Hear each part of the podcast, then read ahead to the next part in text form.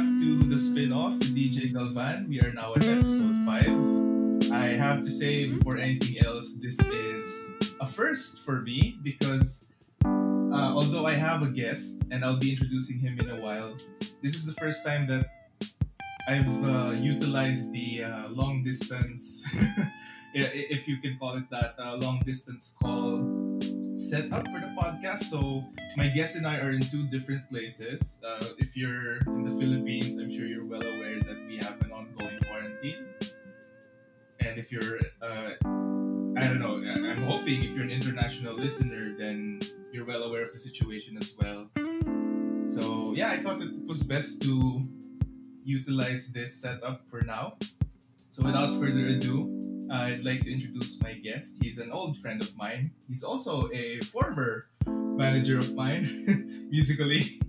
Uh, so, yeah, uh, everybody, I'd like to introduce you to Maddox Santo Tomas. Hey, man.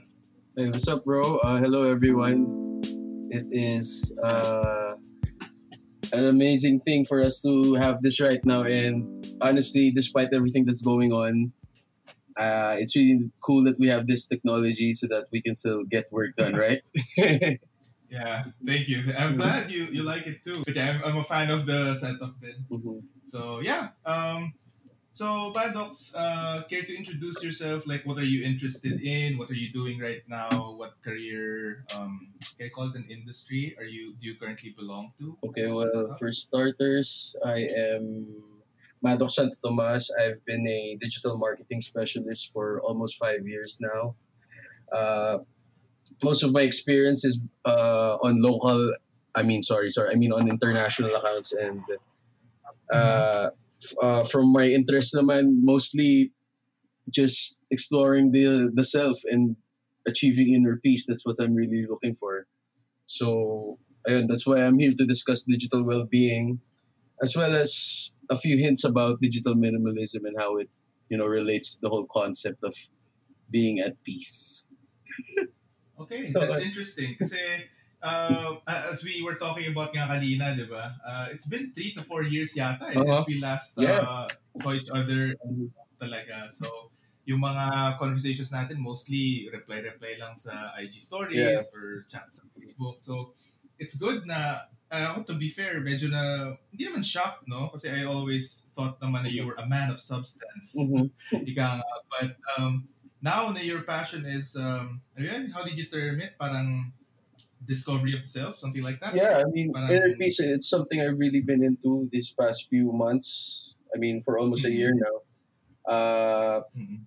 there's a thing kasi na, alam niyo yun, parang, I've just turned 25 and ang dami kong ano, ang dami kong bagong things na tutunan that if you asked me like 10 years ago or 8 years ago, I would completely tell you na, hey, that's not how it works. It works this way, not that way. Parang ganun. So, Mhm. uh, yeah, so it all boils down to that kasi having the understanding towards inner peace requires inner peace, diba? So parang, I'm not saying that True, I've true. fully achieved it yet, but uh, I'm taking my steps, you know.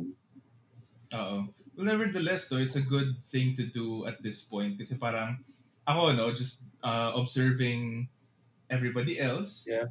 na kakilala ko, no, not to slate them right now in my own podcast na parang medyo dehado sila. But um, just, you know, honestly speaking, other folks our age, and I say our age kasi medyo magkalapit din naman tayo. Yeah. No? Um, I'm turning 25 pa lang this Mhm. year, which is like, uh, I would say a special age for me. Uh, kasi 25 is my favorite number. So parang, alam mo yon Mhm. internally, I have this expectation na I'm gonna do great things Yeah. by the time I turn 25. Na Mhm. parang, um, I don't know if I, nakwento ko sa'yo recently or napapansin mo, pero I'm also into watches. Mhm. Yeah, It's a really yeah, it's cool. passionate, Uh, yeah, it's a passion of mine na parang, I was hoping sana na I'd get my shit together uh, by the time I turn 25 so I can get myself a le- legit na parang solid collection. dream watch o o, parang ganun or Yeah. collection yeah kahit isang kahit a few pieces lang or actually just one piece so yun um others kasi parang I, I- you know I think they could use not na in-invalidate ko yung mga passion nila and Mhm.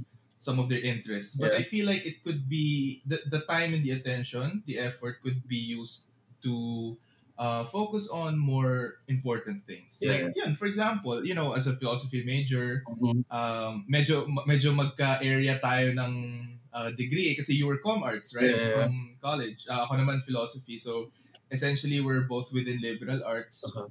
parang True.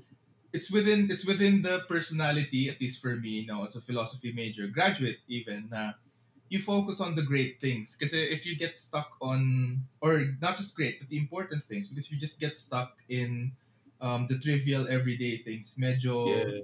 Ah, para alam mo yun, parang may tendency kasi na life gets a bit bland that way. Eh Mhm. parang with the life we've been given, parang you'd think na we take the opportunity man lang sana to do great things with our lives. Yeah, yeah, yeah. And uh, important things at that.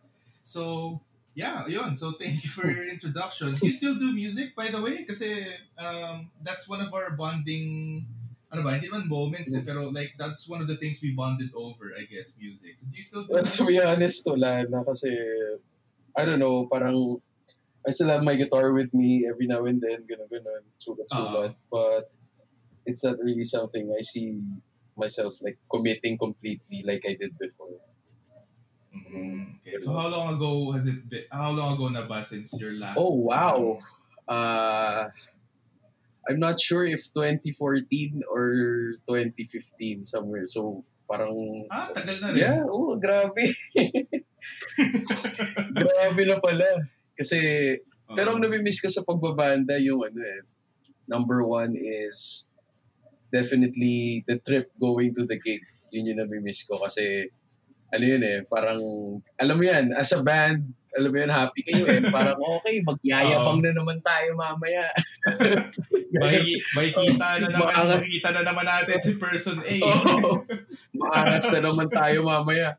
So, pero, pero ano, it was really fun for me as in music was a huge part of my life talaga. Talagang, how do I say this? I, looking at it now, I mean, if I had the same drive for music right now, in the current situation I'm in, I mean, the- Mhm. that with the time I have, I could I would do much better compared to what I did before. Kasi ang dami nating limitation before. Biro mo, nag-aaral pa tayo. Totoo, totoo. Tapos, uh, for some of us, walang kotse. Di ba? So, Yeah. yung transportation. Grabe, man. Nag-grab pa ako ng taxi or grab papuntang gig. So, mahal. Biro mo, oo. Oh, magkano ginagastos mo ever? Isipin mo ha, kunyari from Cavite, Ah. oh, usual, ang t- nagtitake ako na, kunyari, ano, sa Giho, sasabihin ko, "Ah, okay, malapit na lang yun, hindi naman yun route, so parang pwede ko na i-grab yun. Grab ko nun parang 400 to 600 pesos. Mahal And then-. And then I get there, I play, I spend even more money. Tapos Oo. ayun, di ba? Uwi na, ganun, ganun lang, ganun lang. Pero masaya, Oo. sobra. Sobra True, saya. true. Oo. Saka yung music din, parang, oh, ano rin yun eh, parang from my understanding, it became a way for me to socialize with all these different people na hindi mo akalain na, hey, True. this guy is a lawyer eh, sa umaga, tapos nagbabanda sa gabi. Yung mga kwento nila, as in, yun. True. Yeah, so, Oo. Actually, oh, ako nga eh, parang just comparing, no? In a way. Yeah. Siguro on a general level lang naman from your time to mine. Kasi ako naman ngayon, I would say, ngayon ako medyo nag... nag Active. Um, oo, Uh, naging active. yeah. Parang ay, yung stories mo din from before, especially, and then comparing the quality of people you meet, parang ibang level nga yung uh, time na yon actually. Yeah. Saka, Parang it was really interesting. Yeah. ano rin eh, parang at that time din kasi, uh, how do I say this ba? Parang the only indie band you would know of would be, I guess, Autotelic at best. Ganun. Parang, yun lang. Oo, sila yeah. lang. Autotelic, who else? Um, Cheats, yung mga ganun. Yun lang yung mga indie Oo. bands na kilala mo. ngayon. Pero ngayon, yung indie, Dami na eh. naging ano na siya, naging cult na siya. Di ba? Parang, Yeah. it requires true. unlike before I remember these gig goers they would go lang to a gig pag ano yun gets mo pag convenient sa kanila yun kasi Oo. events lang naman eh pero ngayon kumbaga, you have to be at every gig para masabi mong in ka dun eh. no? Kaya, True, true. Oo. Actually, I was at ano, Mhm. I was at the social house a few weeks ago. Uh-huh. Uh, my cousin kasi, she invited me to watch a gig of her friend. Uh-huh. Uh, yeah, yung friend niya kasi is in one of the uh, up-and-coming bands ngayon sa indie. Yeah. Tapos parang, nagulat ako men. Kasi when I went inside, sabi ko, shit, parang feel ko out of place ako dito. So parang, I feel like, Yeah. kasi seryoso, parang, I was, eto ah, if you, if if I may, I was wearing jeans, Uh-huh. t-shirt na black, you know naman the uniform, Yeah, di ba? Tapos I just had sneakers on. Uh-huh. Pero yung mga tao doon, parang sabi ko, grabe, parang, parang, Uh, parang, may Tie-dye this, tie-dye that. Oo. At saka yung mga, marami mga mabulaklaking tao. man. Yung tipong naka-floral polo na millennial. Oh, and they're all a lot ganun. younger. Parang mga mas Oo, bata na. Oo, tapos parang some of them kasi unique, if you know unique Yeah, from yeah, yeah. Spades, he played there at that gig. Tapos parang may mga fans siya doon nakamukha niya, as in hairstyle niya, mga ganun. So parang it's really interesting kasi sabi ko parang compared to the indie na nakamulatan ko, which was diba? a few years ago, nung magkakasama A lot of years ago. Oo, a lot of years ago, na pares tayong interested about it and you know naman Yeah. my enthusiasm for it dati pa lang Mhm.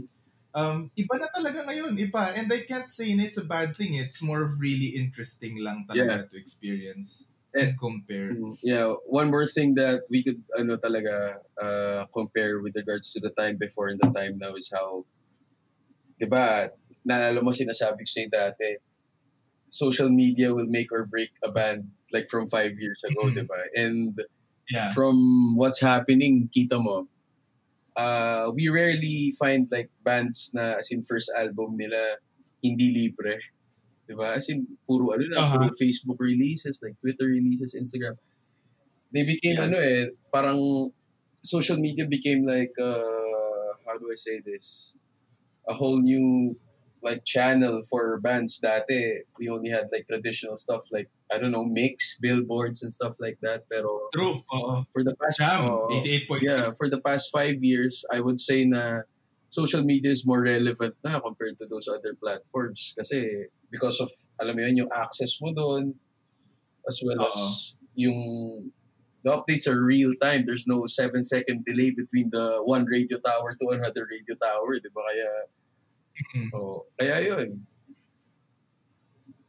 Do you have ano pa ba? If I may ask, do you do you keep in touch with some friends from the music scene? Uh, do you still uh, I don't know, like catch up on catch up with some of them from time to time? Kasi I know you have quite Uh, lot. well, I keep myself connected with them pero I don't ano na talaga parang doon na lang sa mga ano sa mga completely affiliated talaga ako not people who I met through music lang talaga like people who came into my life kumbaga.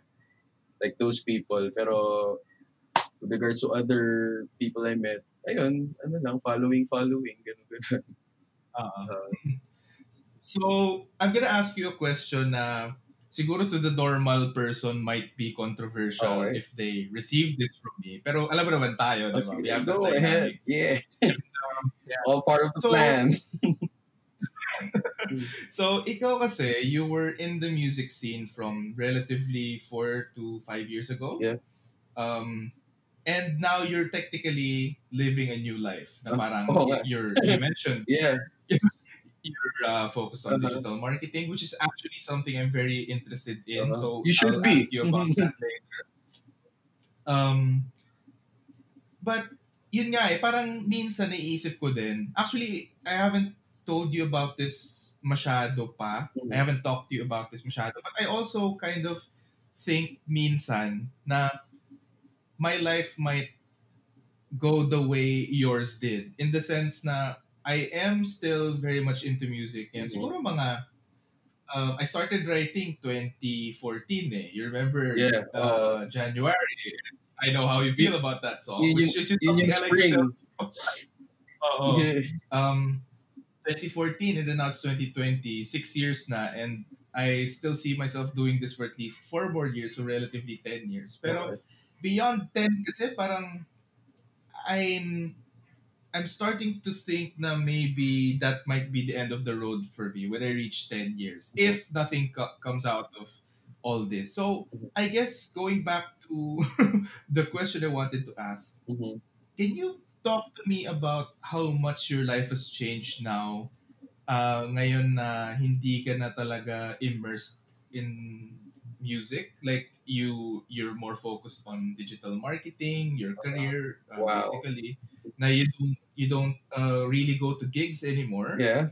you don't uh, yun nga you mentioned then na you don't uh, yung mga na-meet mo through music it's not like you talk to them regularly pero Mhm. yung mga friends mo talaga you Yeah. still do so parang there's a, there's a difference kasi in the life in those two kinds of lives eh. Mhm. so can you talk to me about that can you uh, siguro run me through the basic differences and how you feel about For sure, for sure.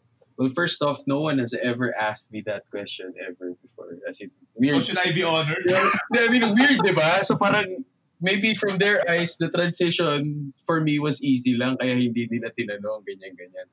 Uh, let's, ano, siguro let's get chronological. Mas mas magaling ako mag Ay, yeah I'd appreciate that so, Siguro, uh, our last, my last gig with uh, my last band was, uh, I think, yun nga, hindi ako sure kung 2013 o 2014.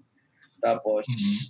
uh, it was ano, um, how do I call this? It was a gig in a, in a school, a school in Taft. Tapos, Ah. Tapos we played there parang nung hapon. Uh, everyone was on board pa as in we weren't, ano, we weren't thinking about, alam mo yun, actually disbanding or anything. We were Ah. still in good spirits, kumbaga. Pero, Mhm. ayun, na, I had fun talaga no, nung gig na yun because I think that Ah. was our last gig na complete kami. Mhm. And, and I'm not even, parang ano nga yun eh, parang out of hiatus na gig pa nga yun eh, kasi parang wala na rin kaming masyadong ginagawa, tapos pinag-gig kami, so we said yes. And Mhm.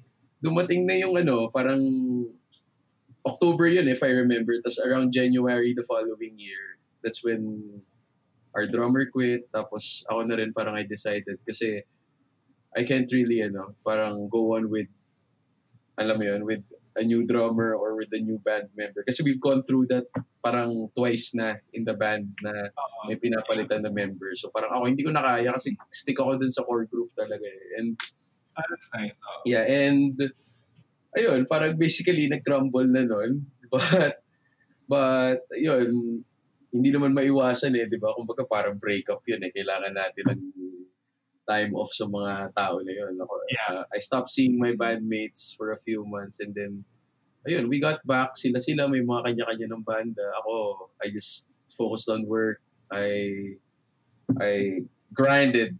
If you, alam mo yun, nag-grind ako, man. Yeah, Ganun. So parang, ayun, okay, okay naman kami ngayon. Friends-friends kami. But, to take a deep dive into the whole, ano, in between nung pag-break ng band and when I decided na parang, I wanted to grind more. Honestly, after, after the band broke up, may ano pa ako, may solo artist intentions pa ako, ganun, ganun. Tapos, Aha. nag-set up kami ng ilang recording dates with uh, yung studio ng drummer namin. Tapos, I said na ano, na parang, hey, uh, after today's, uh, after this month's salary, I'm gonna save like this much money, tapos I'm gonna throw it into the recording thing and then, yun, I'm gonna, I'm gonna work my way through that. Parang titignan ko parate if I have money. Kasi at the same time, I bought a car eh, nung time na yun. Tapos parang, alam mo yun, mini-maintain ko, inaayos ko. So, tinitingnan ko kung saan, kung saan ako mas magfo-focus, kung dun sa music, yung plano ko mag-record ng music, or yung objective ko na ayusin itong kotse, gano'n, gano'n. Eh, Ah. ayun, slowly, parang wala na eh. Hindi na rin ako nagkaka-time for music. Tapos, the car was giving me all these new stuff na natututunan ko. Alam mo yun? Parang, Okay. ayun, medyo nag-die down na nun. Tapos parang completely nag-give up na rin ako dun sa recording. Ano. But, I still kept all my music stuff. Parang, alam mo yun, nandiyan pa yung guitars ko, nandiyan pa yung effects ko, yung mga ganun. Kasi, I knew na I still had this feeling na I was gonna, alam mo yun, use it someday, ganyan, ganyan. Yeah, diba? Ganun naman eh, ganun naman parati eh. Tapos, uh, a year passed, and then, yung friend ko, he had this existing band tapos naging parang nag ano ako nag coattail ride ako doon sumasabay-sabay ako sa kanila parati pag may show sila tapos I got to see how they make music ganyan ganyan pati rehearsals nila and alam mo yun parang through that I saw na na parang well it, I wouldn't say na it's a bad thing ah pero from my end parang the same pa rin. Alam mo yun parang no matter how big or small the band is or how long you guys play you've guys been playing parang the process is still the same.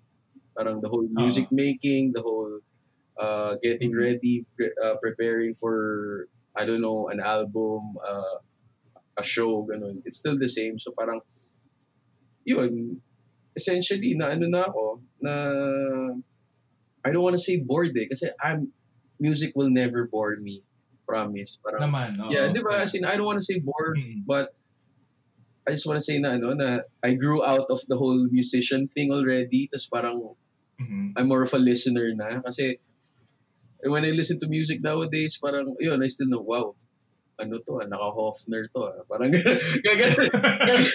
Uy, ano, naka, yung strat, yung Oo. strat nito nakaset sa fourth position, ba ganun. oh, yung mga ganong moments, ganun, nagsistick pa rin. Pero, Oo. as a career, kasi back then, I was looking at it as a career. As in, parang, Oo. I'm gonna get a job so I can support my music. That was that was my mindset nun eh. Pero Yeah. eventually, I don't know, man, middle life crisis, ganun ganun.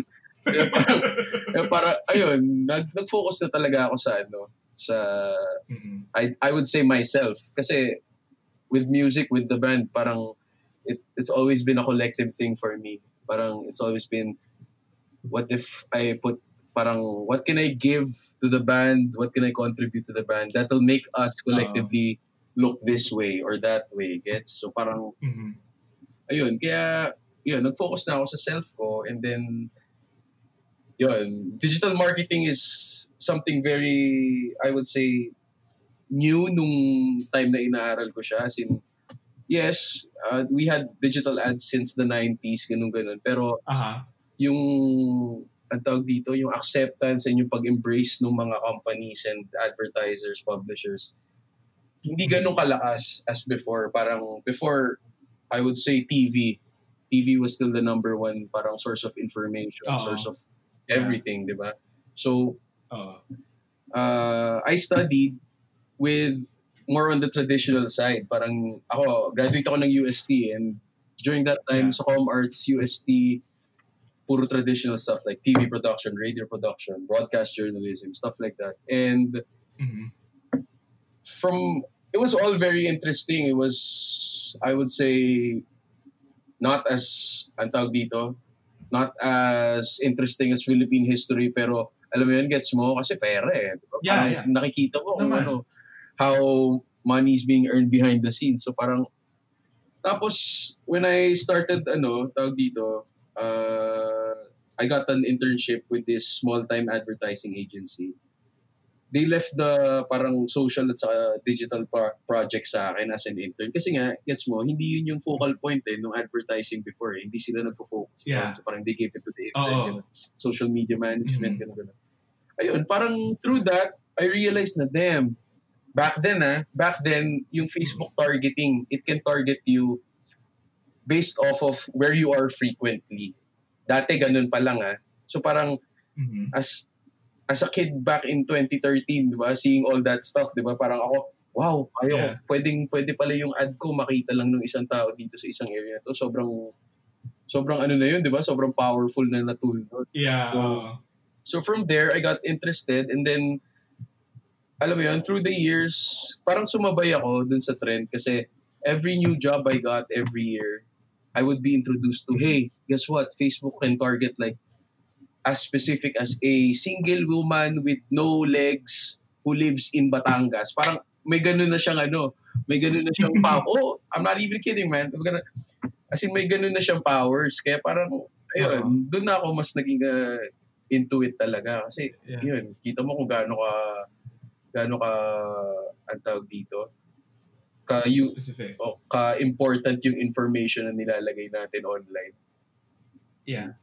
So, quick question. Yeah. Kasi actually, it's it's a nice uh, trend we went through here, no? Na we moved on to Facebook targeted Mhm. ads. Kasi actually, for my Facebook page, uh, for for the music, Yeah. yung solo project ko, Mhm. I actually tried it na before. So, Mhm. you know naman Paint Me. And I'll ask you about Paint Me later as a former Mhm. person in my camp. I'd like to know what you think. Pero when I released Paint Me kasi, a few weeks after, I decided to try yung targeted ads for Uh-huh. Spotify. Yeah. So when I so when I was setting it up, nakita ko lahat like y- ano yung age range, Yeah. ano yung location, Exactly. uh, gender din yata if I'm not Yeah, mistaken. yeah. Pero you mentioned kasi even the fact na let's say they don't have legs, kaya I- And how how exactly does it get tracked? Like curious lang ako. Okay. Well, from Facebook kasi as a platform, uh, it has parang this other, yun kasi yung mga minention mo, they're called geo-targeting, demographic targeting, Okay. uh, Mhm. scheduling, and whatnot. Sa Facebook, it has this other parang targeting method, which is detailed targeting and interest targeting. So from there, Okay. uh, as you know, Facebook has AI, di ba? So parang the AI or depending on the information the Facebook user has, let's say yung mga things na nilike niya, yung mga things na ano, things na ginawa niyang interest niya, pwede mong i-search yun as a Facebook advertiser, as as a paying customer of Facebook, gets mo? You have access to all Mhm. that data, which which is why I'm telling you na it really is that much powerful talaga. As in, you just need Hmm. X amount of money to reach like this amount of people gets kaya Yeah. mhm. Okay, okay. Sige. So, next up dun sa outline ko, actually, if you don't mind, Yeah. no, as I mentioned, I prepared. I know we're completely lost but Um, it's okay Wait, oo naman. Oo naman. I mean, it's been a good, it's been a great Uh-huh. adventure. Uh-huh. Pero sige, before I move to the next item on my outline, ask lang pala kita quickly about, um, kasi you ended the kwento or yung story mo about sa music eh, music life and Yeah. you moved to, yun na nga, your new focus, which is digital marketing. Mhm. Medyo, medyo showbiz to ah. So, Okay. uh, I hope you, you indulge me naman somehow. Sige.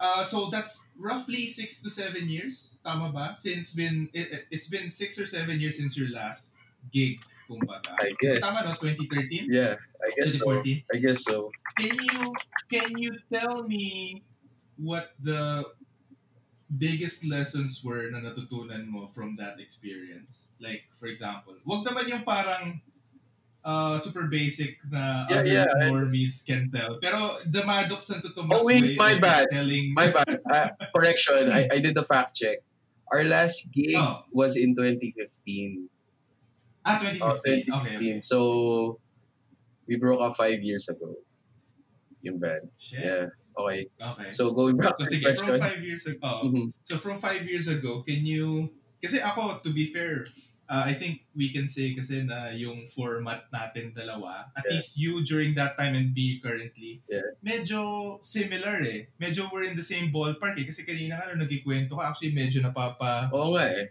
na, napapatawa ako na napapa, deep inside medyo napapaisip din ako na para sa ko, shit, is it possible na ganito din yung mag- mangyayari sa akin in a few years na parang, I mean, although not specifically, but the idea is there. So parang, can you at least take me uh, through the top three things you've learned during your time as a musician in the Philippine music scene? Okay.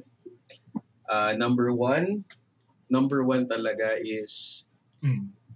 it's it requires ano talaga. Uh, I wouldn't siguro hmm it works kasi for some people eh, pero for me from what I've learned I think it requires like 100% commitment talaga to music.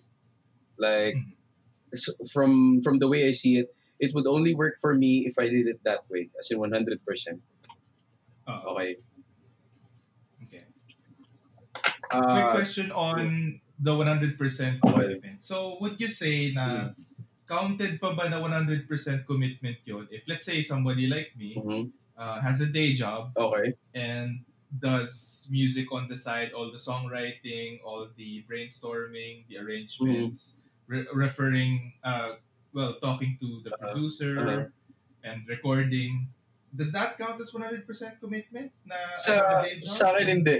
I mean, ano kasi, Okay. uh, music is, oh God, parang ano talaga eh. It requires a lot, it, ano siya eh, ibang klaseng relationship eh, kailangan talaga focus ka doon. Parang, yun lang ah, sin Okay. opinion ko lang ah, Yeah. not, Oh, I know, naman. I know No a whole lot of musicians who are doing like three, two jobs with music pa. Kaya, Oo. kaya parang, for me lang, I think for me to work, uh, for it to work for me, I need, it means na, I'm gonna quit my day 100%, job. I have, Mhm. alam mo yun, this amount of money na I can splurge on improving myself, my stuff, and alam mo yun, my reputation.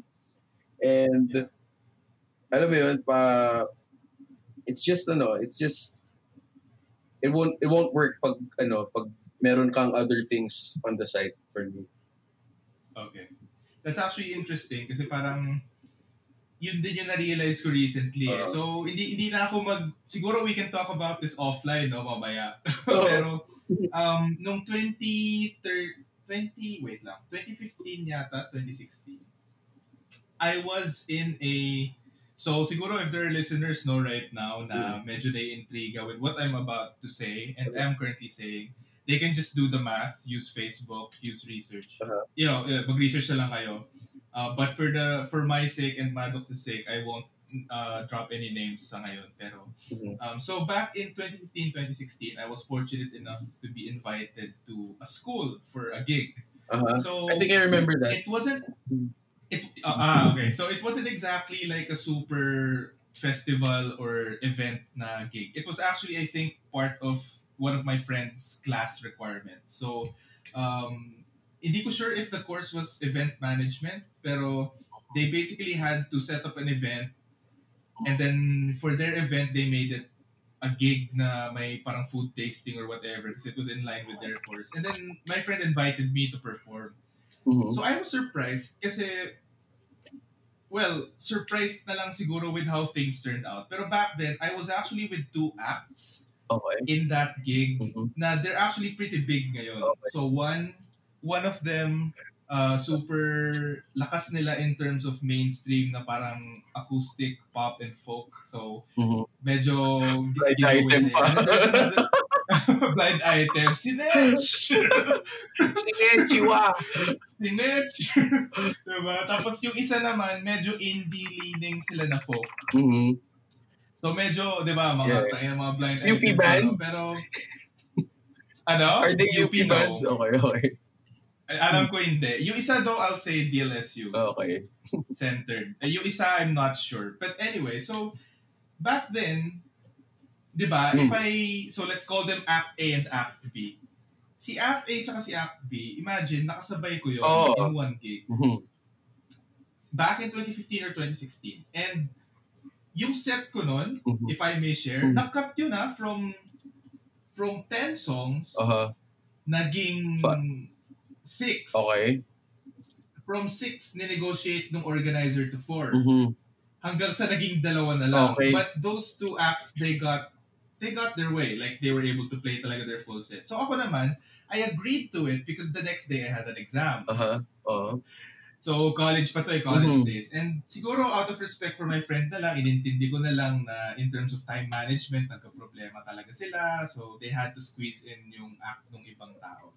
And myself included. So, it was okay. Pero, now, I guess I shared that because we talked about commitment, um, at least for your first sharing, no? Mhm. Um, and I, I realized that siguro if I was in a different headspace back then, Aha. I think it could have worked out. Mhm. Kasi part of being in that industry or in that field, whether it's just a passion of yours or it's actually something that you do for a living, is part yung belief mo sa sarili mo. And I believe, I believe hanggang ngayon, actually, na the songs are not bad. My songs are not Yeah. bad. Na parang there's something there.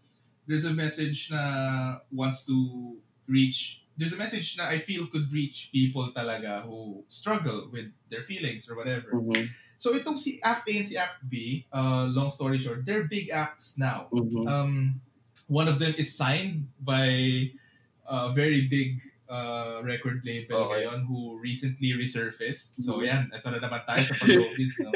And then the other one has a heavy social media following kahit indie sila. And they get gigs constantly. They, if I'm not mistaken, they've played uh, countless UP fairs already. Mhm. Um, very targeted and niche na mga indie gigs here and there. So, ako, comparing to where I I am currently, no, I'm happy naman somehow with what I'm doing and how I'm doing it. Pero I can't help but wonder, minsan, what if the situation was a bit different? What if I was, alam mo yun, what if I just committed a little more? Or if not, you know, at least basing on what you, you shared, Mhm. what if I actually committed to it 100%? 140%? And, you know, who knows, baka nasa ganong level din naman ako, if not more. So, yun lang, parang it's just more of a sharing really na uh, I've come to think about as you told me about your first lesson. Mhm. So, wala. So, I guess, wala lang, I guess this is just me venting Yeah. in a way na, uh, alam mo yun, there's, there's work to be done eh, if I am really to pursue this Yeah, at saka, path. Parang ganun. para sa akin, ano, uh, we shouldn't really stress ourselves on parang what we missed out on or what we didn't parang commit to back then. Kasi, alam mo yun, merong mga bigger priorities din siguro. Kaya naging ganun yung decision True, true. natin. Talag, at saka, Oo. like like I said, 'di ba, yung music ano talaga eh, parang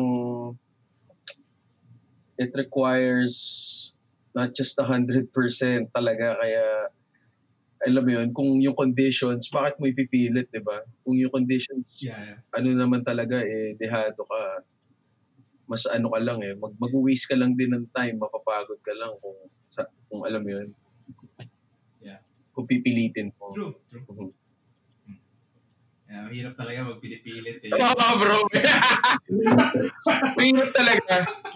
Kasi, ma- alam mo mahirap din kasi dyan sa music, usapang pilitan na. Hmm. Pa- Oo. kasi kung pinipilit mo yung music, bakit 'di ba yung opportunity dating rin naman ng dating, 'di ba? Doon ka mako-confuse eh. Hindi ko naman pinipilit eh. Dumarating din yung opportunity parati and I grab the opportunity. Yun, dun siguro. Parang Yeah. maybe maybe you should have better judgment then like as a musician na Mhm. hey, uh, there's a show that might, ang tawag dito, like, might, uh, give, ano, give you the buzz you're looking for, or hype you up as a as an artist, and it's like Mhm. a hundred kilometers from your normal area. Tapos, Aha.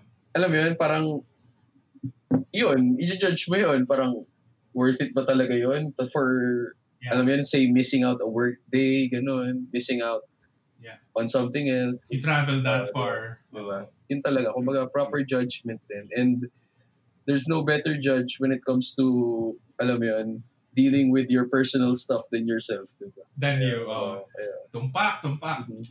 Yeah, I like that, I like Mhm. that. So, sige, mo- let's move on to your other two lessons. Okay. Second lesson, oh, wow. Second lesson pala. Second lesson, uh, you can't be ano talaga. Hindi ka pwedeng walang pera pag papasok sa music. Mm. Money is, uh, money is, it's like a business eh.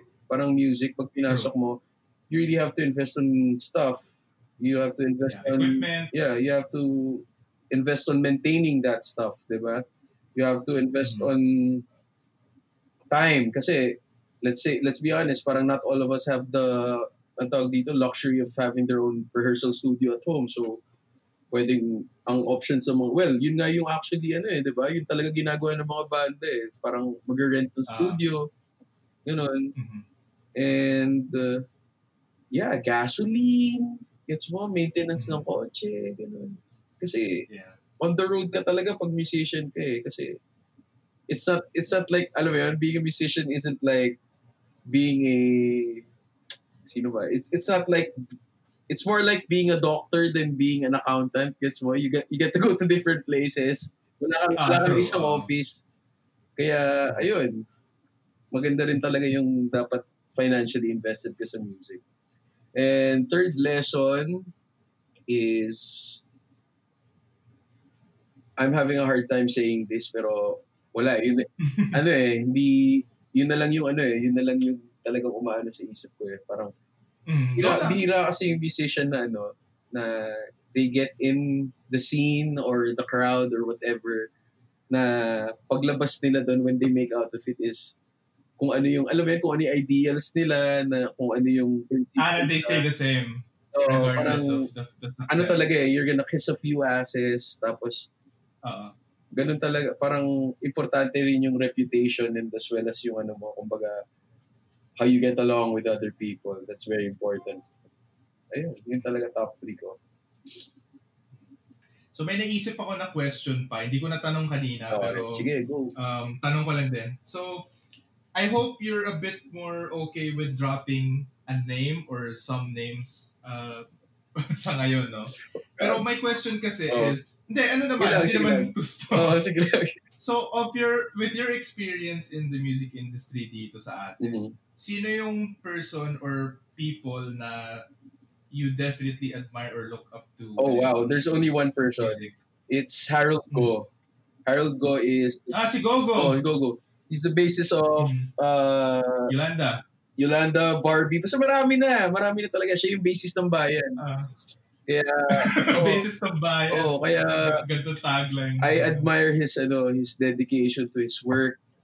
Siya yung musician na kilala ko na every single time he's free, he rehearses, he practices. Talagang Mhm. yung work ethic niya and at the same time, he's also a very easygoing guy na parang you bring him to this place where the average income is 200 pesos a month. You bring him to a place where the average income is 200 billi- million pesos a month.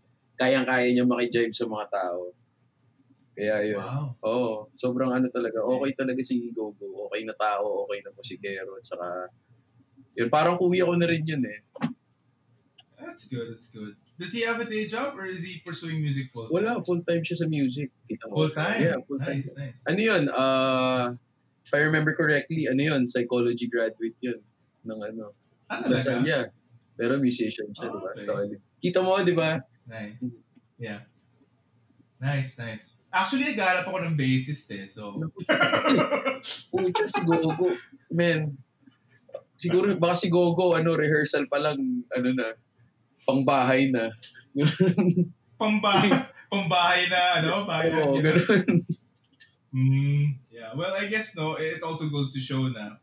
uh, if you really establish yourself as reputable and reliable, Exactly. then talagang dadating din yung Uh-huh. ano yun, no? mabiyaya. Mm. Ika nga. At saka, f- the way I see it din kasi is si Gogo, like, from, he he improved himself, parang he worked through his career as an individual, gets mo? He's, yung brand niya is Harold Go, not, not, not with whoever he's with or kung Yeah. may banda siya.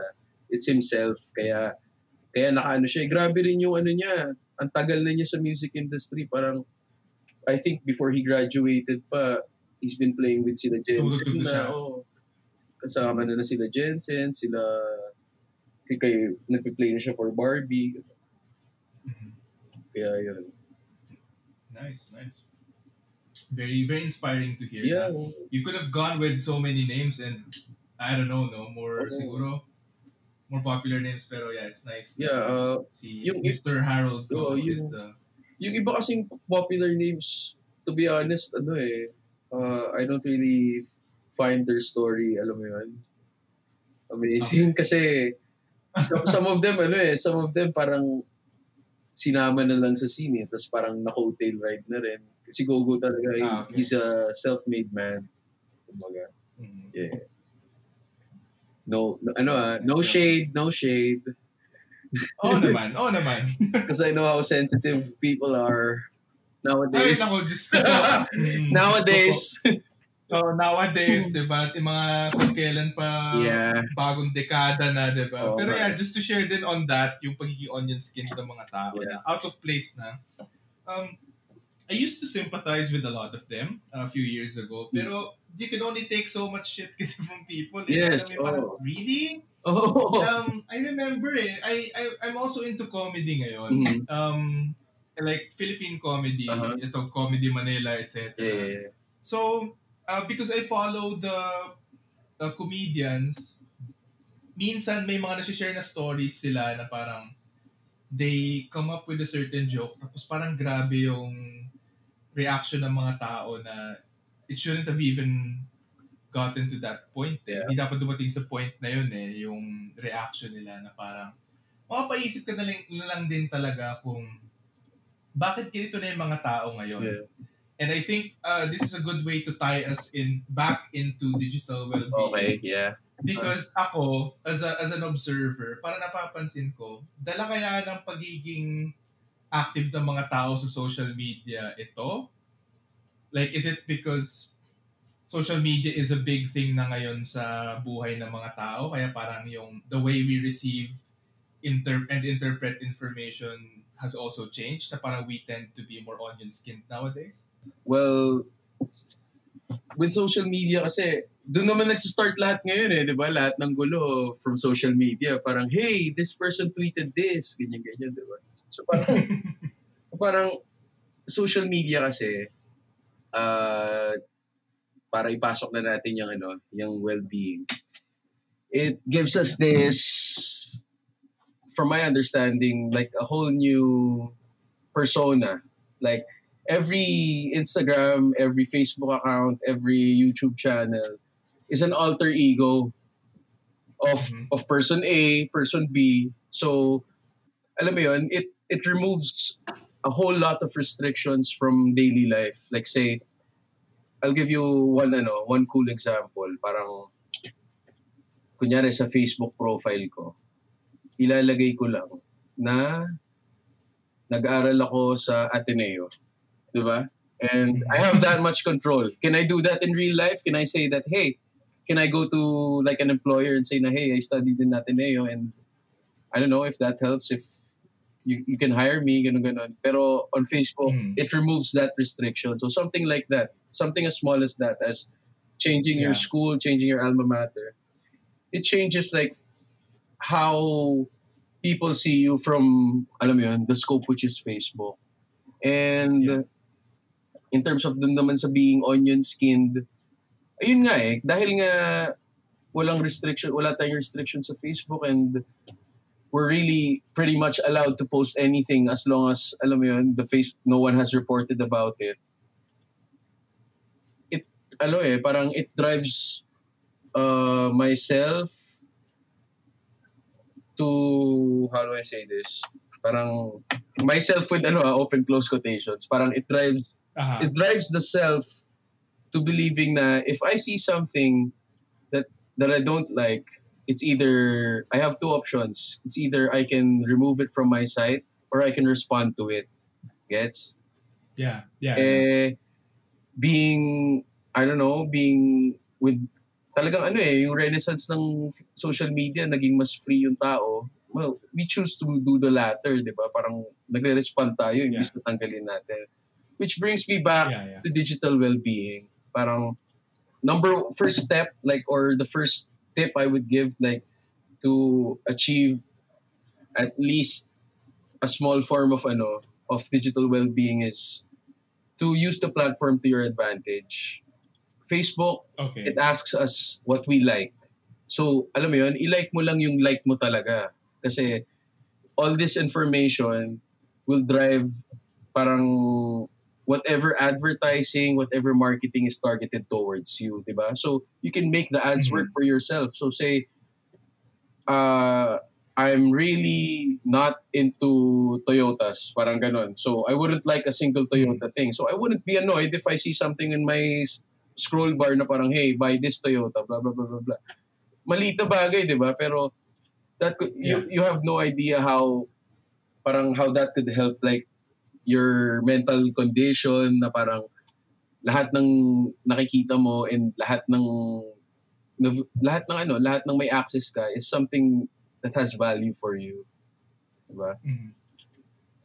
Ayun, parang that's the first step. And like I said, diba, minention ko kanina with regards to digital marketing, these platforms have so much power to them na it gives the advertisers so much power na parang I could change the way you you would see something if it was formal or informal. Parang memes.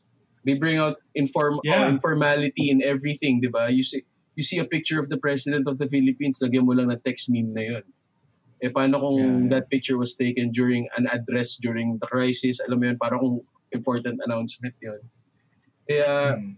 It's important to be selective then with the content na Oo. you choose to subscribe to. Kaya, ayun, we really have to use the platform to our advantage. Yeah. Mhm. So would you you would say then no, now with uh, social media and you as a user Yeah. creating your own account, participating actively, Yeah. we all have a responsibility no to clean it up as we go. Kumbaga, Well, parang, um, I can't really impose that on parang ano, on on the user. Pero as far as a as far as ang tawag dito as kasi let's be honest eh it's free. 'di ba? You don't get to pay for Yeah. anything. You only get to pay for it with your information. And yun na talaga yung ano eh yun na talaga yung ano natin eh, yun yung reality na we are really going to get faced with these ads on a daily basis. And as far as your responsibility goes, nasa sayo mo na talaga. Kumbaga may second free will ka pag nasa social media ka. Yeah. If you choose to be hateful, then the algorithm will, ano, parang bring you more hate. 'di ba? If you choose to be nice, you choose to be quiet. Ganon. Yun din yung idadala ng algorithm. mhm. I see. So talagang may ganong effects nga Yeah, siya no yeah. when it comes to what we put out. Parang all the more with what you just shared. Yeah. Parang new statement about be careful with what you uh, post Uh-huh. and push push for in social media is all the more Oh, tsaka, eh, uh, relevant and ano. yeah, and we have to remember din na everything we post on the internet will stay there forever. Alam mo yun? Kaya, let's say, ako, I'm I'm cursed right now with, if you Google search my name, I'm gonna try it now. Google search my name, you would see a whole load of like lyrics. Parang puro lyrics ng songs ko, ganyan-ganyan. And all I did, Whoa! see, di ba? And all I did back then was upload to one website, just one website, yung A to Z lyrics. And then wala na. Kumalat na sa lahat. So, yan, kita mo. Kaya importante yung Yeah. digital well-being, yung mga, yan, yan yung mga amateur mistakes ko, di ba? Kaya, ayun, parang, what if you're in the same situation? What if your Facebook's been running for 10 years now, tapos wala na, nag-lose ka na ng complete control to whatever content's popping out of your ano, face. Parang gano'n. So, ayun, wala. Gawa ka ng second account. Kasi if you don't want to get rid of your first account because of the connections, you make a second account. Tapos, let's say, limit it lang to 150 followers or friends. Kasi the human mind, according to our research in the University of Memphis, Yes! can only maintain 150 social connection within their lifetime. Gets mo? Ah, Oh, talaga? that's, so parang that's what I call the magic 150. So, if you go on ahead and make a new account, parang add 150 of your closest friends talaga, doon, ma-achieve mo Mhm. na yung digital well-being at saka digital minimalism slowly but surely. Kasi Yeah. with that, with having having like your personal account talaga wherein you feel like social media will become like a way for you to connect with other people and at the same time you learn new things. Unlike, tapos yung second, yung main account, yung first account mo, which has been running for a long time, is basically, ano na lang, is your 9gag. It's your, it's mo, it's your Reddit. Parang, Yeah. it's your public Mhm. na, ano, na with, with, ano, with a bias on those 10 years of your life. Diba? Yun, yun lang yung tip ko with regards to digital well-being. And I'm gonna reiterate this, parang use the platform to your advantage. Kasi Okay. whatever information we put we put out there, let's say I say na I'm single or I'm a parent, I'm I'm earning this much money. Binebenta yun sa highest bidder sa ads. So gets mo? So parang Mhm. you know your worth, kumbaga, parang ganun. Yeah, yeah. oo, Parang- yeah. Huwag kang ano, huwag kang don't put stuff na uh, Yeah. let's say ilalike ko tong ilalike ko tong page ng mga tabo kahit di naman ako mahilig ng, sa mga tabo. Tapos wala, ilalagay mo yung hell na yun sa sarili mo na you're gonna see tabo ads every day, di ba? True, true. Oo. Oo nga naman. No? Aha. Yeah. Naalala ko tuloy yung Muji na tabo eh. Nakita mo ba yun? Di pa. Emoji. Yeah, so it's it's an, an expensive tabo, uh, long story short. Tapos, wala naalala ko lang kasi parang tabo, shouldn't it cost like I don't know. Hindi ko na Ako alam rin, kung rin. yung tabo ngayon. Hindi ko na alam yung yung Bigayan. monetary value ng tabo ngayon pero parang medyo hindi yata makatarungan yung Muji na tabo na ganun kamahal. Tapos may may nalalaman pa silang price cut Oo, so it's interesting. Though siguro for their other products I actually like it. Aha. Uh, pero yun lang, naalala ko lang yun, yung example na yun na parang, grabe tong tabo na to, ang mahal. Yeah.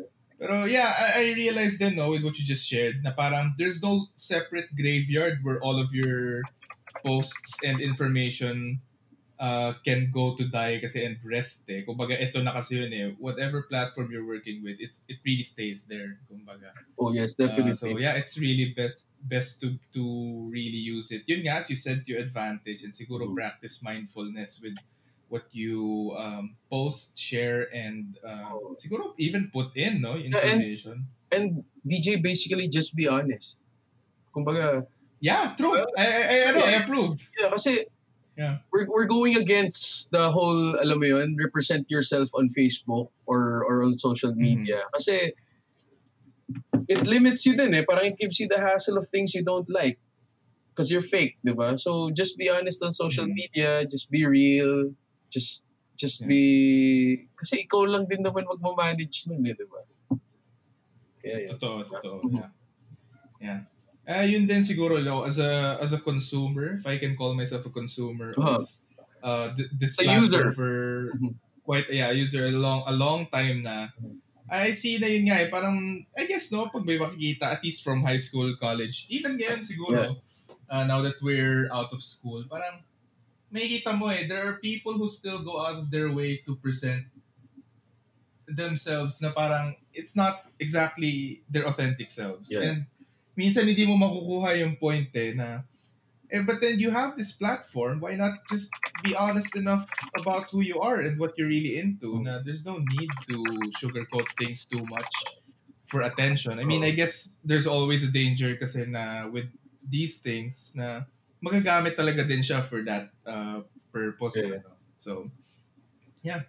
Really, ano, really, really insightful things uh, yung mga na-share mo. Oh, time. tsaka I think ano rin eh, parang ano kasi naging culture na rin kasi sa social media yung best foot forward mo, 'di ba? Mhm. And Yeah. it's all about the likes and stuff like that. But if you're someone like like myself, like you, I guess, na you wanna take a break from all of that and you feel the fatigue na of ads, of irrelevant information, yun yung mga simple practices. Kasi you would you would realize ako, if I may share to to the general public, parang the listeners. I used, I used to track like I used to track uh, using Action Dash. It's a digital well-being app. Parang I used to track how many unlocks, how many app launches I have. I do every week, every day, every hour. Mhm. Parang from a daily average of uh, I think less than ano, less than 150. 150 max yung unlocks ko ng phone. Ngayon, ano na lang, at the most, ano na ako, parang 12, ganun, 13 a day unlocks of Wow. Kasi, yun nga eh, parang along with the whole use the platform to yourself, alam mo yun, i isa-set mo rin yung notifications and stuff like that na nagva-value talaga sa'yo. Parang it goes along with the whole digital minimalism thing. And from my end, I realized na yun, it saves me so much time. Like, kunyari ngayon, I can I can look, check Action Dash, like how much time I saved compared to, say, two months ago. Mhm. Sige lang, I'm gonna check ah. Yeah, go. Okay. Well, it shows me na I saved 48 minutes of my day from Grabe. from unlock. So I had I had 48 minutes taken away from me before because I unlock my phone. I check my notifications every now and then. Diba? So yung 48 minutes na yun, Grabe. man, 48 minutes, pwede na ano yun. Pwede na ako nag-jogging yun. podcast yun. Oh. Pwede. Pwede pang podcast Oo, yun. man. Oo, oo, oo nga, di ba? Pwede lang. Ayun, di ba? Ngayon, ginagawa natin. Yeah. Going to one Yeah. hour na, tapos hindi tayo nag-check ng phone, di ba? Ayun. Uh, yeah, exactly. Oo. Digital minimalism. Talaga it puts things into perspective. puts things into perspective Yes. din talaga, Oo. ano, na ano. Yeah. It's a, yun nga. Sige, I have a... Hmm, sorry. Hmm. Sorry, sige, sige. Go, Go ahead, no. Okay, go Uh, ahead. Actually, yun din. Important din yung tracking. Like, if you really wanna check on yourself, uh, I can recommend Action Dash. It's Action Dash. Yeah, it's available on Android and iOS. For me, it has the best interface among all the the, the digital well-being apps. Parang you can use that to check na parang, hey, how much time do I spend on Facebook? How much time do I spend on YouTube? Ganun. For me, YouTube was the ano eh, parang yun yung nagte-take away talaga ng time ko eh. Parang at in some weeks, I would average like four hours of YouTube every day. Grabe, no? Oh, talaga? Oo. Grabe. Yun, na, nabababahan ko yun. Kasi yun na yung naging TV ko kasi. eh. Pero yun, nababaan ko rin yun. As in, ngayon, ang YouTube time ko na lang before I sleep, like that's 30 to 45 minutes. Mhm. That's good, that's good. Ako siguro, if I were to use the app, baka ang main na nakaka-take ng time ko uh, in terms of, um, well, screen time siguro, Yeah. it's probably Netflix. Netflix. So, Yun, ano yun eh, Yeah. you can you have the option to like disallow like a few apps from the ano, from the whole ah, from the, ano, Yun, Netflix, Ah, okay. pwede mo i-disallow yun kasi ano naman talaga yun. That's the whole purpose of Netflix, di ba? To watch. true, true. Ay, oo. ay, Sa bagay. Oo. True. I have a question related to well-being, no? And digital well-being at Mm. that. Kasi we focused on Mhm. well-being, like, well, digital well-being within the actual platform. Pero one thing kasi that's always bothered me for the past, you know, from the past few years is ah siguro hindi ko naman pagtatago na medyo haliparot din ako.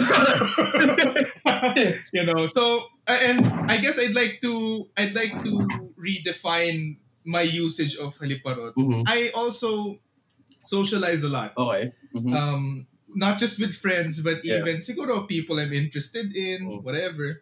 okay. And I noticed na halimbawa, when you go on a date or you spend time with somebody, let's say you met this girl or office mate mo Mm. or whatever. Hindi naman ako nagpaparinig ngayon, no? Ah. Pero Wala na. sa mga listeners. um, diba? Oh. Um, so, alam mo yung, for example, you go out and then you go to a restaurant na you both willingly decided that you would try, you know, you would enjoy the experience. Okay. I want to know what you think. Kasi number one observation ko usually is people Check their phone. tend to yeah, check their phones. Actually, at this point yeah, I don't want to just call it check their phones. Eh. Parang they literally use it Uh, talaga heavily yeah. during a time na dapat, uh, at least ah, Uh-huh. um, forgive me if medyo parang traditional masyado. I understand. I Pero, understand. I'm, I'm all for it. Diba? Uh, diba, parang you you you actually decided an op- a, a choice was made Mhm. to spend time with somebody no regardless of the label and the dynamics of the relationship Oh, okay. there was a there was a there was a choice eh it was established that you would Oo. spend time together to eat and alam mo yun kumbaga parang it became about well yung yung thing yung event became so focused on the phone na masyado Yeah. na parang naka, nakatutok na lang dun sa screen like a zombie and then pag may nakita na interesting papakita sa'yo saglit then balik na naman parang shouldn't we reserve that time for conversation kasi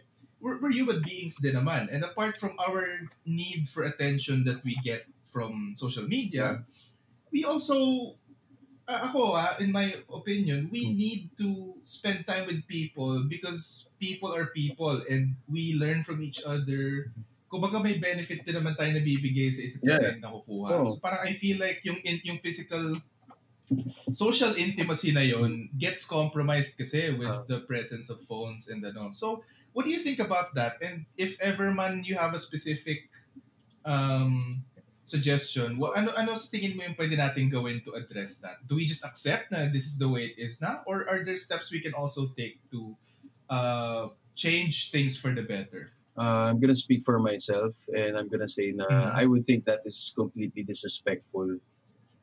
And Thank you. uh, and that person needs to try out all the things I said a while ago. Kasi, pero, the person has to acknowledge from himself, from within, meta, Mhm. na Oo. na issue yon sa personality nila. Kung hindi, wala. Mag-die down na lang. Walang point, eh, no? Magda-drown na lang din sila Yeah. dun sa social media fatigue. Ganon. Sila rin mahahassle. Mhm. Pero ako, personally, I think the phone should be, I wouldn't say, we should fo- we should treat our phones the same way we treated them back then when they didn't have Wi-Fi. Parang ganon. Parang, alam mo yun, Exactly. like, I agree. Yeah. if it makes a sound uh, wait if it makes an important sound gets mo like you know the important sounds diba like email Mm-hmm. Yeah. yeah. stuff like that like urgent stuff a Mhm. call a text message Oo. that's when you check it diba parang use the other features when you're not with other people True, true. Kasi ayun din eh, parang, I think this was from 10 years ago. I was speaking with a friend of mine about, kasi if I'm not mistaken, 10 years ago was 2010. In 2010, I had a BlackBerry smartphone. Uh-huh. So, BBM compared to now, oo, BBM. At a square, ang ganda ng QWERTY layout Yeah, sa phone. yeah. At a very, you know, and it's got a relatively Yeah. smaller footprint Yes. compared to other phones. No, Yeah. parang, Blackberries were, were all the rage back then. And I guess personally, what I really loved about my Blackberry was limited yung access ko to social media. So, uh, whenever I try to open Facebook within the phone, it tells me na yung you need I need to coordinate with my uh, service provider Yeah. now because it's not part of the the plan. So parang back then at least I had a good time na you know just having having and owning the phone Yeah. na uh, sabi ko, uy, ayos to. ah. I, I, I get to use PBM. I get to chat with people, with friends. Yeah. Pero yung main function pa rin ng phone ko is to call and to text. Yeah. So I just remember those days eh, na parang sabi ko, ano nangyari, no? Parang comparing it to now, grabe talaga yung naging evolution din Yeah. ng smartphone eh, no? Na basically, ando na yung buhay natin Yeah. din eh. At least for most of us na uh, all our interests are logged doon. Um, you know, even the way we socialize it, very dependent na on on that on that phone mismo. Pero parang it's it, it's nice to think na back then, no, it was really just for calling and texting. That, No? that's actually a nice yeah. that's a that's actually a cool thing to bring up because.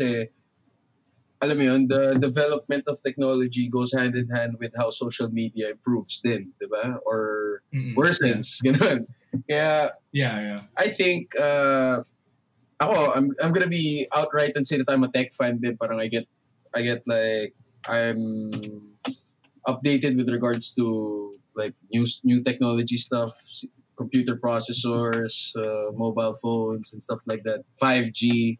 Mhm. Parang Yeah. yun nga, babalik tayo dun sa discipline mo eh. Parang you have to Yeah.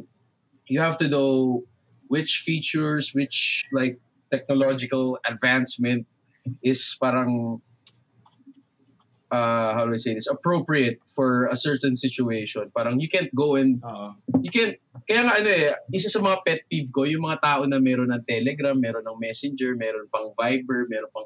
Because, yun nga eh, technology provides us with variety. Alam mo yun? It gives us preference. Yeah. So parang, oh God, sorry, this really frustrates me. If you have, Go if lang. you know that all the other people have Viber, all the people you have like contact with, like all the people you need to contact are in Viber, just go with Viber, man. Diba? Why, why would you stress yourself with Telegram if you're gonna talk with the same people? That's Oh, true, no, that's true. Oo. Kumbaga, huwag ka padala dun sa novelty na just because it's new, I'm gonna try it. Alam mo yun, don't be social loafed into all those stuff kasi yun nga, it's gonna give you fatigue eventually. Yeah. Oh, pero I'm not I'm not I'm not trying to hinder people from trying new stuff. Oo naman. Yeah. Parang- And uh, ano, if if there are listeners who um disagree or dissent with you or think na ganun yung intention, then I don't think they should be listening to this pod in the Yeah, first place. exactly. Kasi what you're putting, what you're pushing for is is actually very responsible, no? Uh-huh. And it's it's it's more than okay. Kasi yun nga eh, ako I remember din in terms of fatigue, hindi nga ako heavy social media user, pero in terms of the vibe na I get from the network itself, na parang when I open Facebook, ganito yung mga nakikita ko Yeah. and na-experience ko. Tapos, I move to Viber, let's say may group chat doon na medyo toxic Uh, from, I don't know, di ba? Alam mo naman, mm, iba-ibang purposes. mhm. I tend to, at least ah, from last year, I remember it, early last year, parang I find myself deleting the apps Yes. Oh. frequently. And that's a good move. Kasi parang Oh. sabi ko, tangina, hindi ko talaga Oh. kaya eh. Kasi parang iba eh, iba. so, It's actually a good move talaga kasi yung redund yung redundancy na yun, it adds to your fatigue. Alam mo yun? And yun nga, it boils down to preference. If if you tried Viber and Telegram and then you prefer Telegram over Viber, why convince yourself to have both, di ba? Parang yeah. what's what's the point if everybody's in the other platform rin naman? You're just stressing yourself with you're, you're just occupying like space on your phone, uh, entertaining extra notifications, entertaining extra ads, extra trackers, ganun. Kaya Oo. you're better off like sticking with one messaging app that is a standalone, gets mo? So parang with Facebook kasi and Messenger, there's nothing we can do about it. You have to Mhm. accept it. Para yeah. it's the whole point of signing up to this platform. Just take advantage of. Integrated na sila eh. Oh, it's Oo, just take advantage eh. of it. Just take advantage of it. Pero with regards to standalone messaging apps, like uh, right now, I have uh, I have Telegram on my personal phone. Mhm. Yun. Kaya, ayun, uh, one more thing I'd like to bring up. If you have the luxury naman to, it doesn't have to be like a really nice phone. Mhm. I mean, just an just an extra smartphone. Parang it'll help you divide then if you wanna try having Actually, a work no? phone Mhm. and a personal phone. Kasi for me, I've I've been doing that for the past three years and sobrang ano, sobrang nakakatulong sa alam mo yun, division of church Mhm. and state.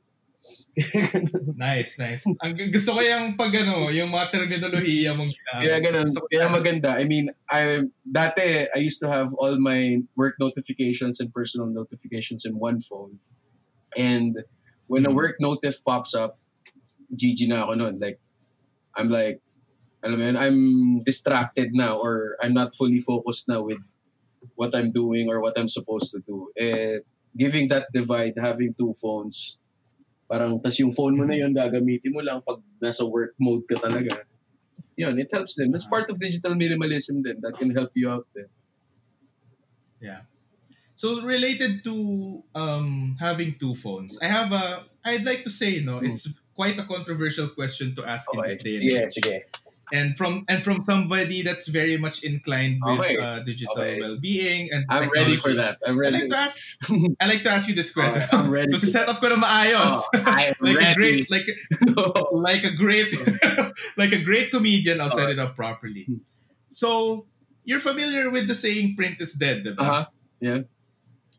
So print is dead. Many people say print is dead, but there are specific uh, providers, if I may call them that, magazines or like content providers, yeah, publishers Okay. who still put out Mhm. uh, magazines in print Okay. and Yeah, yeah. Uh, well newspapers, etc. Right, and then now uh, for music we usually listen to what Spotify, uh, Apple Music. No, medyo digitally Yeah. based na, digital based na lahat. But you have people who still buy Physical copy. uh, record players, Mhm. oh, physical copies ng mga CDs, Mm. and what do you call that? Record players, yung mga turn, is it a turntable? Yeah. Sorry ah. Oh, phonograph. Parang ganun. Yung, ayo, ayun, no, and then they buy yung mga plaka mismo, yung mga Oo. malalaki. I think, ano So, ah, sige, your question.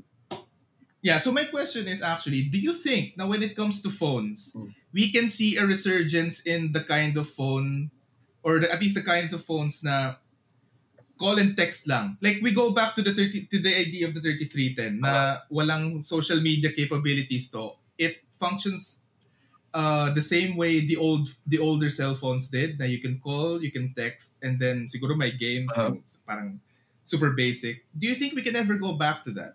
Do you think we that can ever happen? Now we'd have phones na uh, are sold specifically just for calling and texting. Na it would it would be a different product in a way compared to a smartphone kasi well, yung social media capabilities nun wala, wala siya Yeah. at all. Do you think there's a market for that? Do you think that that's something that can be entertained? in the future? Well, we wouldn't, uh, I don't think, ano, I don't think we'll go back to that. Pero a trend I'm seeing, Okay. like, since last year or since 2018, is the rise Mhm. of companion phones. I don't know if you've heard of that. Companion phone? I haven't. So what's a companion? phone? Companion phone is like, uh, it's like a dumbed down version of a smartphone. Tapos, it wouldn't work without like a primary phone like paired to it. Sorry, wait lang ah. Okay. Wait lang. eh. Go Like lang. lang. wait. Sir, Okay, hello. hello. Okay. So, So, companion phones. companion phones, like as I was Mm. saying, you know, they had those features and the whole point of it is parang if you need to go out, like say, pupunta ka lang sa work or you're just gonna have like a short vacation and all you need is ano lang talaga, call and text, you can bring that phone.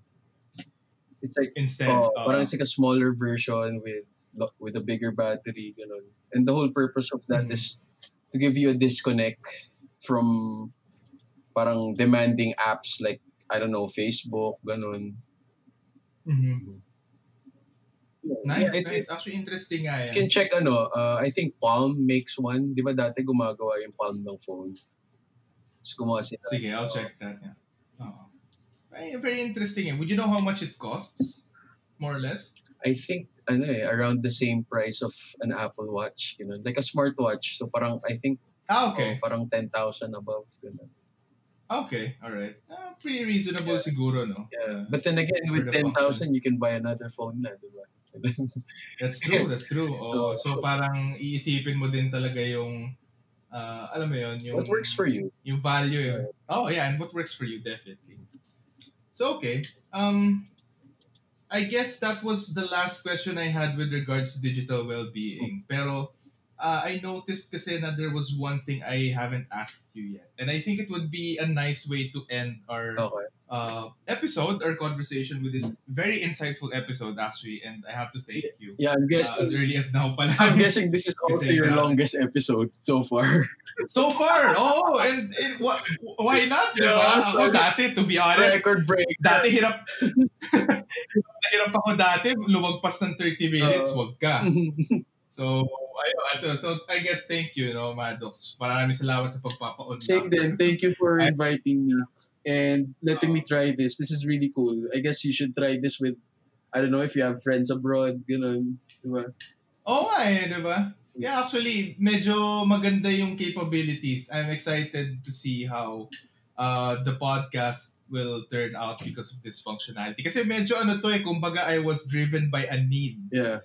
Na sabi ko, um, because of the current situation now, oh, because of the crisis, uh, ayokong very important sa akin yung pagpo-podcast ko. Yeah. So, I had to find a way to make it work pa rin na ayoko mababakante ako in terms of uh, activities Mhm. dito sa space na to. So, really nice to have this functionality na ano, and uh, blow people's minds din in a way. Kasi parang ang perception ngayon with podcasts in general is the people need to be in the same place as the host or the hosts Mhm. and they record their ano uh, kumbaga together pero now we're using uh, nag-magic tayo ngayon Yeah. tapos we have two separate inputs and then I can I can lift those inputs and I can work with them separately Yeah, it's and- really nice And we're taking advantage of the platform. Diba?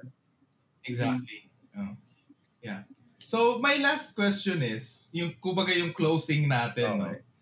What is your uh, life philosophy kasi you mentioned kanina Mhm. um, na you, yung, kumbaga yung pag-focus and pag-understand ng value ng self. Mhm. And then you talked about digital well-being. Pero I'm just curious na baka naman you have like a specific life philosophy path that's not exactly um, within those um, two ideas. Mhm. Can you share it with me? Can you share it with us right now? What what uh what siguro what your life philosophy is and ano ba yung basis mo with regards to how you live your life, make decisions and etc. Well, sa akin, ano, I think it's, this is pretty relevant with with my friends, with ikaw rin, mapapansin mo din, I'm really a planner. So, I think, Mhm. I take preparation into into the utmost priority talaga. I mean, I'm not gonna try something new or old or get into a situation, meet a new person, or at the very least go to a place without the proper preparation. I think that's very important. And Mhm. yun nga, uh, as well as uh, I think I don't I just don't believe in forcing things. That's Okay. one philosophy I have na if it feels forced from both parties, gets mo? Mm. Wag na lang, Yeah, oh, yeah. wag na lang, 'di ba? Ganun kasi Yeah. you're not you're not just wasting your time, you're wasting another person's time and for me time is more important than money or anything. That's true, that's true. Yan, so is there anything else you'd like to share pa? Um, kasi I, I don't think, kasi your life philosophy is pretty clear Yeah. and I don't have any follow-up Uh-huh. questions. But if there's anything you want to say, anything you want to, um, siguro parang, alam mo yun, Uh, parang last interview sa mga Okay. showbiz Oh, sige. or whatever, no? Well, To the listeners Na, lang, thank you, Doktora. to the listeners lang, siguro ano, uh, to the listeners, I hope you keep supporting DJ with this podcast. I think uh, Thank you. apart from it being be being uh, a great platform to learn about other people, I think it also helps him personally with with how he is and yun nga eh, ikaw talaga storyteller ka talaga DJ for me. Kaya oh, Thank you. sorry Uh, oh, nakakataba naman ng Oo. puso. Oo. like print or whatever you're a storyteller you're a storyteller guy so I think you're doing great. I think this is a good step and uh, I'll be supporting you. This is really cool. Thank you. Thank can have me anytime.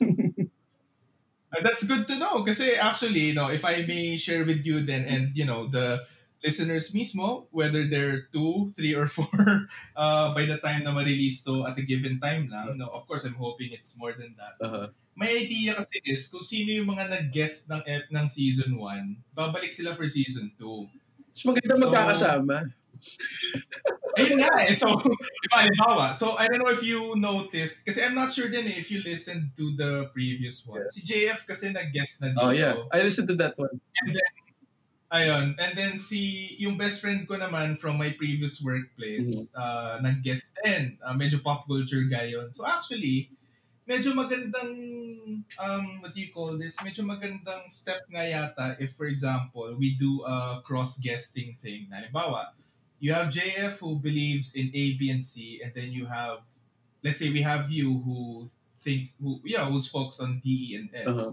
parang if we build the community well enough, if we if I curate the content perfectly, na parang magkakaroon sila ng gusto ko makita si Maddox and si JF or ma-experience si Maddox and JF in one episode, then maybe si Sammy who's a friend of mine with another Uh-huh. friend.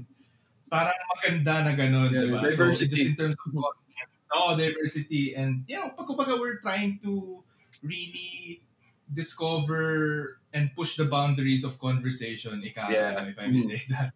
So, yun. Uh, so, that's the plan. So, hopefully, come season 2, or actually, kung meron pang time sa season 1, let's have you back and let's talk about something else.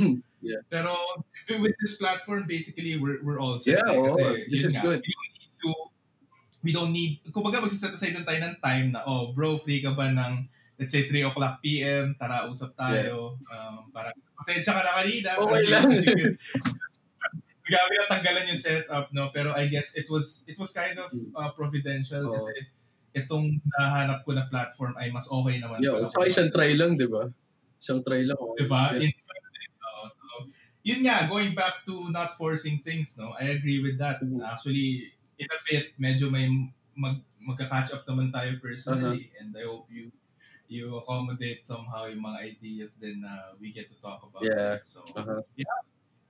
yeah, so um, thank you for the support, no, Maddox. Mhm. And I, really appreciate it na parang you mentioned pa na apart from uh, the podcast lang as an undertaking, you think that this helps me personally. Because it really does, Mhm. you know. Um, uh, since we last met, a lot has happened. Yeah. And I'd love to talk to Yeah. you about that. likewise Grabe talaga, napakadami. So, this podcast is a way for me to keep myself together and share to people na send them a message na, hey, uh, I don't know if you're interested in, let's say, digital well-being, pero I think you'd like uh, hearing about it Uh-huh. from me and a friend of mine who I hold in high regard. Parang ganun. Yeah, uh-huh. So, uh, thank you. Mar- Again, thank you so much for guesting dito sa episode 5 ng podcast. Really appreciate yeah it. same thank you for having me Yeah. Yeah. So, uh, okay. So with that, uh, well, I'd like to end episode five of the spin-off with DJ Galvan. See you guys in the next episode.